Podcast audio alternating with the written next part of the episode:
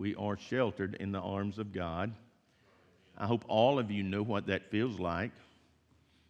I hope nobody is being challenged even today from fears that make us doubt whether or not we are sheltered in his arms.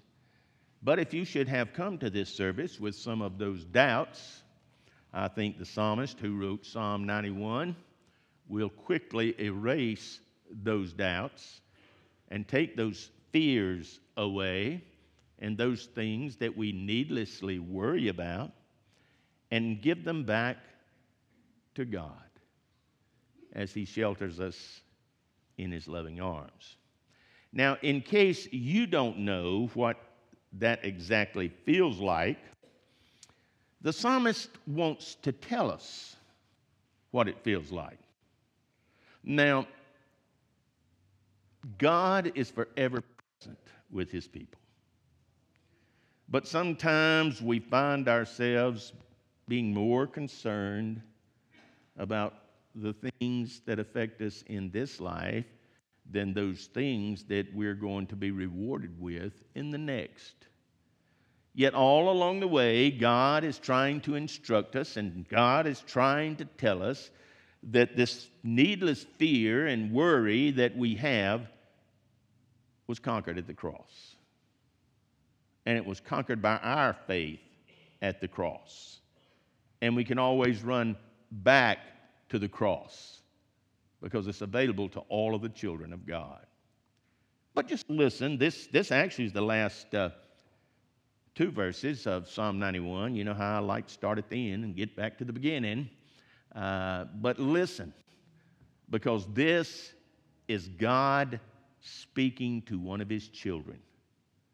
This is God speaking to a believer who has the ability to be filled with faith and to overcome every issue that you may be struggling with in this life. Nothing is too hard for God. But listen to these two last verses as if God were speaking it into your heart this morning. Because he has said or she has set their love upon me, therefore I will deliver them and I will set them on high because they have known my name. And he shall call, or they shall call upon me, and I will answer them. I will be with them in trouble. I will deliver them and honor them with a long life. I will satisfy them and show them day after day after day my salvation. That ought to calm all your fears right there. That is a wonderful, wonderful promise from God. And like so many of the promises of God, we see examples, and God is going to give us a multitude of those examples in this 91st Psalm this morning. Um, some we could identify biblically, um, but all of them we can identify in our own personal lives. I like a psalm like that. People go to the Psalms for that very purpose because it was written by someone just like you and has gone through many of the same things that you have gone through or maybe are going through today. So it becomes very relevant to us and it speaks to our heart a lot of times like other passages might not.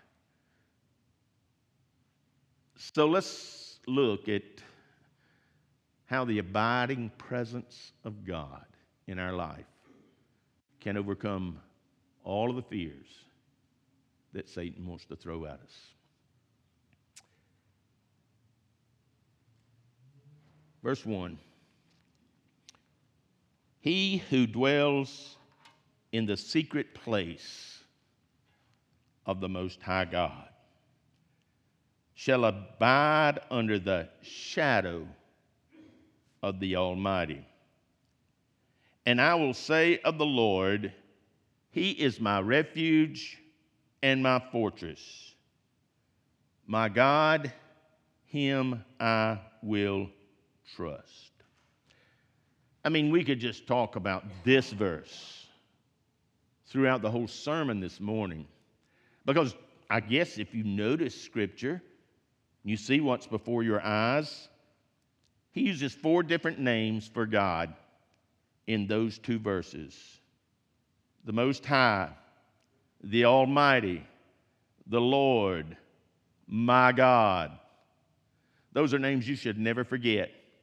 And you know, when we, when we, um, uh, when we call upon God, we need to be reminded of who He is, just as it said in verse 15. Um, My people shall call upon me, and I will answer them. And when you call him by all of those names and you recognize that all of those names point to different weaknesses in the flesh and weaknesses that we're going to struggle with somewhere along the way, and we need God in a unique kind of way, he is always there. Your fears, my fears, those fears over there, and those fears in the back are all going to be different.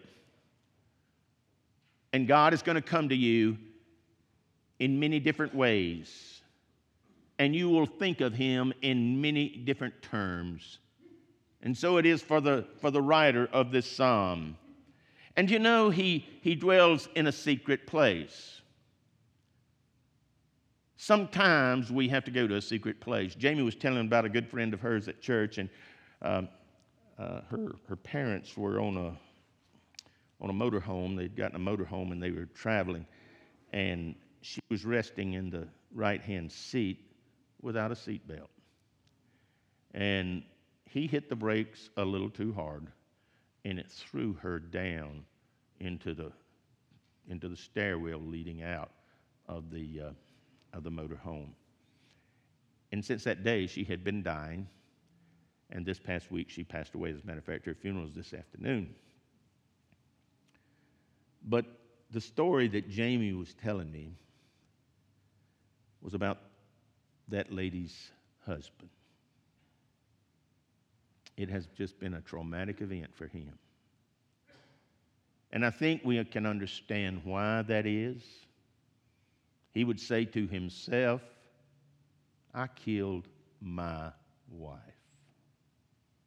That would be the feeling, that would be the burden that he has been carrying now for these last several weeks, as just almost day by day she slipped away from him.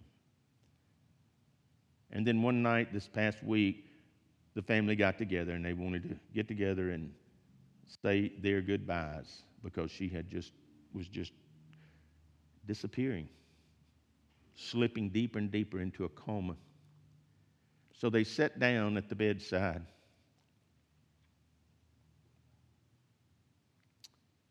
And her husband says, I can't do that. Their children says, I can't sit here and tell her goodbye. Got up, walked out of that room. Simply saying it's just too much for me.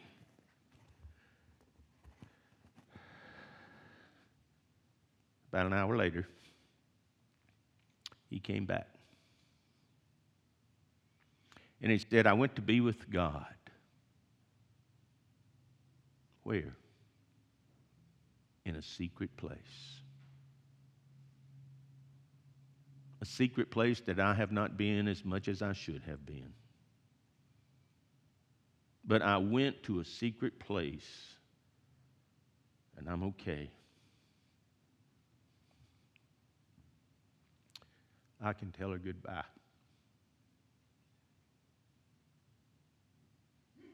He told her goodbye that he loved her. She took three short breaths and died. It's amazing how God can work in a secret place and will reveal himself to us with the power of his presence. It makes almost anything we would find impossible it suddenly becomes possible because of His love and His grace and our faith and our trust. So when things in this world just seem to overwhelm you, go to the secret place. If you don't know where it is, find it. It is God's secret place, and it may be difficult for you to find,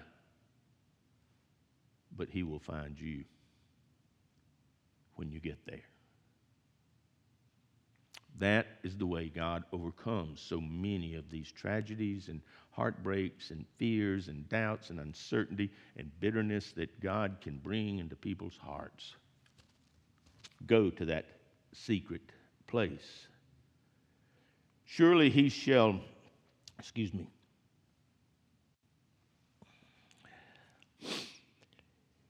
he who dwells in the secret place of the Most High shall abide under the shadow of the Almighty.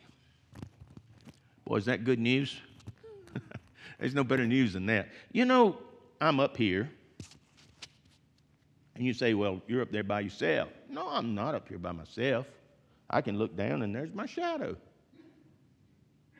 And if I'm over here, it comes with me. If I'm over there, it comes with me. And that's the relationship we have with God. That's what the scriptures tell us. We shall abide in that, that, that secret place under the shadows of the Almighty, the powerful one who can do whatever it is that we need in our lives. We are never very far away from God and never will be. Listen to me, never will be unless we choose to be. But when we acknowledge this, we, we are reminded how powerful He is and how ever present He is, no matter the circumstances. I will say to the Lord, He is my refuge, the place I go for comfort, and my fortress, the place I go for protection especially against the wicked one, the deceiver, Satan himself, that wants doubt and fear and misunderstanding to come into our lives. But I will say of the Lord, He is my refuge and my fortress, my God, my all powerful God. In Him I will what? trust. You know, when you bring faith and obedience together, it makes for a beautiful word trust. Trust. Always trust God to know best in your life. And surely it says there in verse 3 surely he shall deliver you it says from the snare of the fowler. You know, you know what that is? That's fear. and we ought to be have some healthy fear. But Satan is always trying to entrap us. And he uses the difficult times of life when we are honestly at our weakest to spring the trap. And suddenly we feel like we feel like we're just helpless. We feel like we're bound. We feel like a bird caught in a net. If you go back to Psalm 31, you can see that story. Where do I turn? How do I escape? How can I get this off of my mind? It's going to literally destroy me. But surely he shall deliver you from this fear and from the serious pestilence, serious illness, serious times of weakness. That's why we have to pray for people. A lot of times they're too weak to pray for themselves. I think we've all been there at times. That we just can't get our arms around whatever it is that we are going through in this life. So surely He will deliver you from fear and He will deliver you from all of the things that beset you physically. And He shall cover you, Diane, with His wings. She was playing under His wings this morning. Oh my goodness, how little chicks love to run under that mother hen's wings. It is that kind of place for them. And as the psalmist has already told us, we've got to have that place.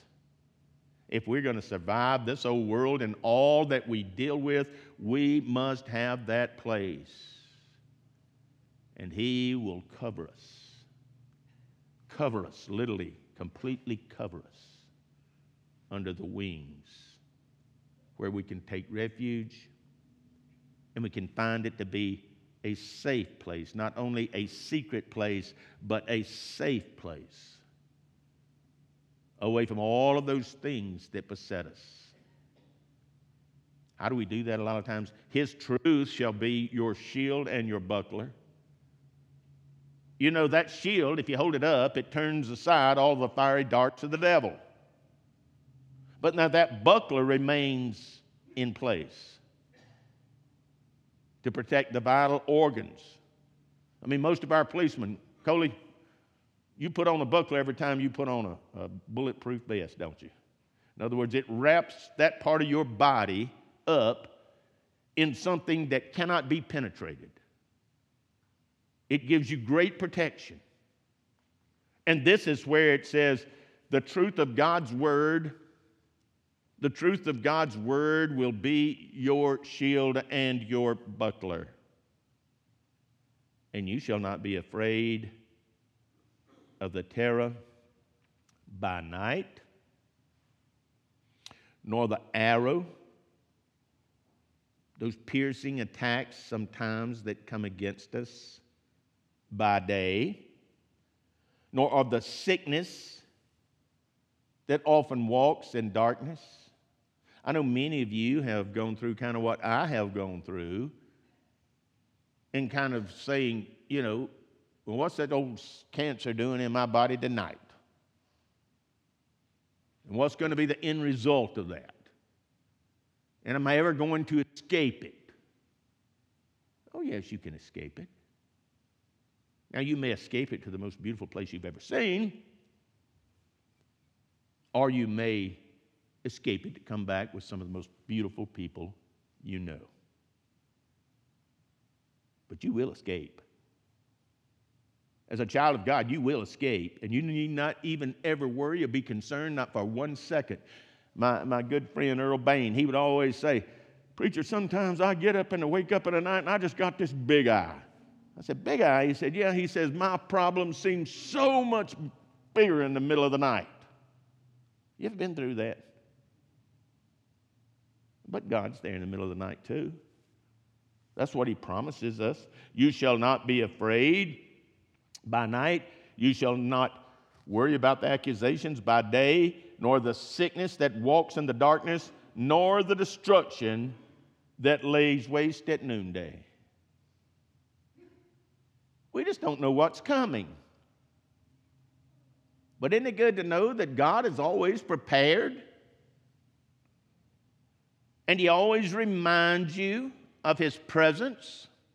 And even though you may find yourself neglecting God at times and slipping further away from God than you ought to ever come, ever get, just like that husband I, I was telling you about a little bit ago. He said, I had to get place and go into his presence. And that would give him peace because he sought it out. And he went to that secret place and he found God's presence. I don't know if he found it in the Word. I don't know if he found it in prayer.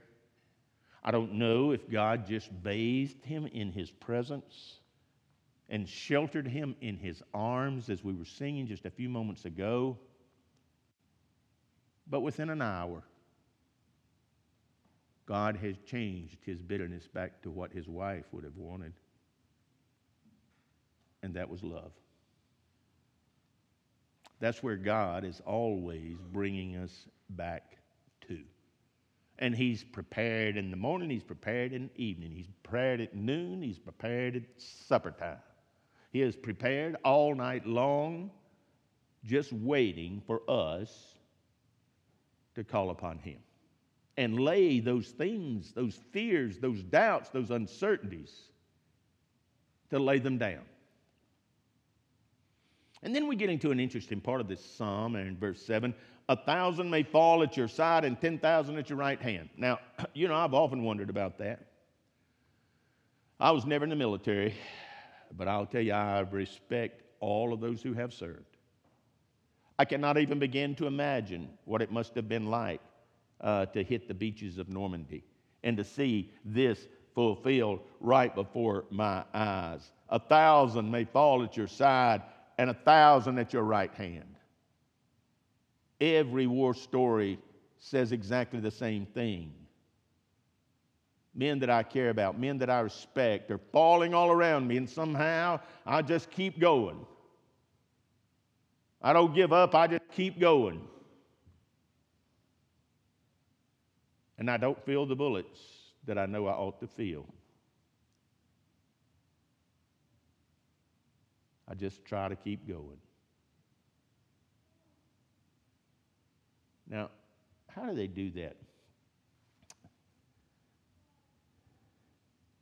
A thousand may fall at your side and 10,000 at your right hand. Death. I mean, and it really is all around us. It's been all around us in this pandemic. I mean, not a single one of us can say we didn't know somebody uh, who was, you know, who, who, who was attacked by COVID.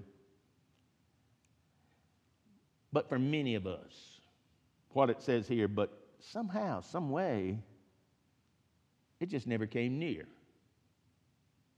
I didn't have COVID, I just had cancer. I don't know. Everybody got something. But it shall not come near, because only with your eyes shall you look and see the wicked reward or the reward of the wicked. What is the reward of the wicked? The wages of sin is what? Death. You're not going to see it. You're not going to see death. You're not coming to your funeral. No, no, no. It'll probably be two or three days after your imminent death when you leave this body and while everybody else is broken and sad and, and looking at death from a very different perspective, let me tell you, you're going to be looking as a child of God, you're going to be looking at death as the only way you could ever get to glory. The only way you could ever see Jesus face to face and see a Heavenly Father who loves you and see those seven spirits of God spread before the throne of God that we've been talking about on Wednesday nights and Wednesday mornings. Only with your eyes shall you look and see and understand. Because you have made the Lord, who is my refuge, even the Most High, your dwelling place. And there's a day coming when evil can no longer befall you, nor any plague come near you. No evil, no darkness, no sin, no pain, no suffering, no sickness, no diseases, none of that. For those, amen. Even for those who have made the Lord our refuge. We're not just, you know, we see it, we see it with our eyes what befalls those who, who, who, are facing, um, those who are facing that reward of the wicked. Hey, listen. Because you have made the Lord, who is my refuge, even the Most High, your dwelling place, no evil shall befall you, nor shall any plague come near you. Why? For he shall, Kevin, he shall give you his angel army. He will put your angel army in charge over you. Now you don't have to believe in angels. Why don't you work on it for a little bit? Why don't you study it a little bit? Why don't you look it around at the lives of believers and what they go through in those last days as compared to those who do not have a Savior, a place of refuge, a secret place, a God who brings you comfort in those kind of times? Because you see, angels, and I know you've heard me say it a million times, and I'll say it a million more. They are ministering spirits to those who will one day inherit eternal life. And once you become a child of the King, he gives that angel army charge over you. That's what the word says. And whoa, what a glorious, victorious moment that is going to be. But it gets even better in verse 11. For he shall give his angel army charge over you to keep you in all of your ways. Now let's just ask ourselves what are our ways? I pray that our ways are God's ways. No matter where we go, no matter what we do, that our ways are God's ways. You know, uh, Jonah got angry. Sunday school lesson today. I confessed to the class. That's one of the hardest things I deal with in my life anger. Anger about little things, things that don't matter. I get angry with myself. I just, you know, it just sometimes just, oh, I get angry about traffic, you know. I get angry about, about folks that, that, that just, you know, just sometimes just amble through this world in slow motion, and I'm trying to go 100 miles an hour.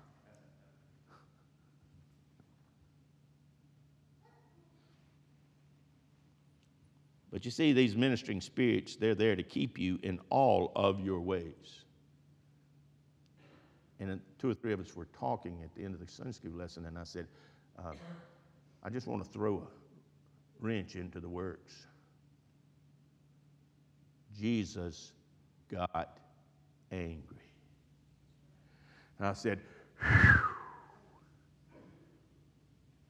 because God's angel armies are always there bringing you back to the way you know that's right. Another old song The way of the cross leads home. And certainly it does. The way of the cross leads home. And, and, and, and do you know when we recognize that? That in those moments, not only do we know God's ways, but the scriptures say, in their hands, in the hands of the angel armies, they shall bear you up above those circumstances that made you angry. And so it was for Jesus. Whether it was the temple or whether it was the cross, angel armies that could have destroyed all of Jesus' men, uh, enemies. They lifted him up that he could fulfill the way God had prepared for him and for us that we could have eternal life. Verse 14. Again, that's where we started. That's where he is speaking to us. Because you have set your love upon God. You love him today? I mean, you love him with all your heart. You love him with all your soul. You love him with all your mind. You love him with all your strength. You love your neighbor as much as you love yourself.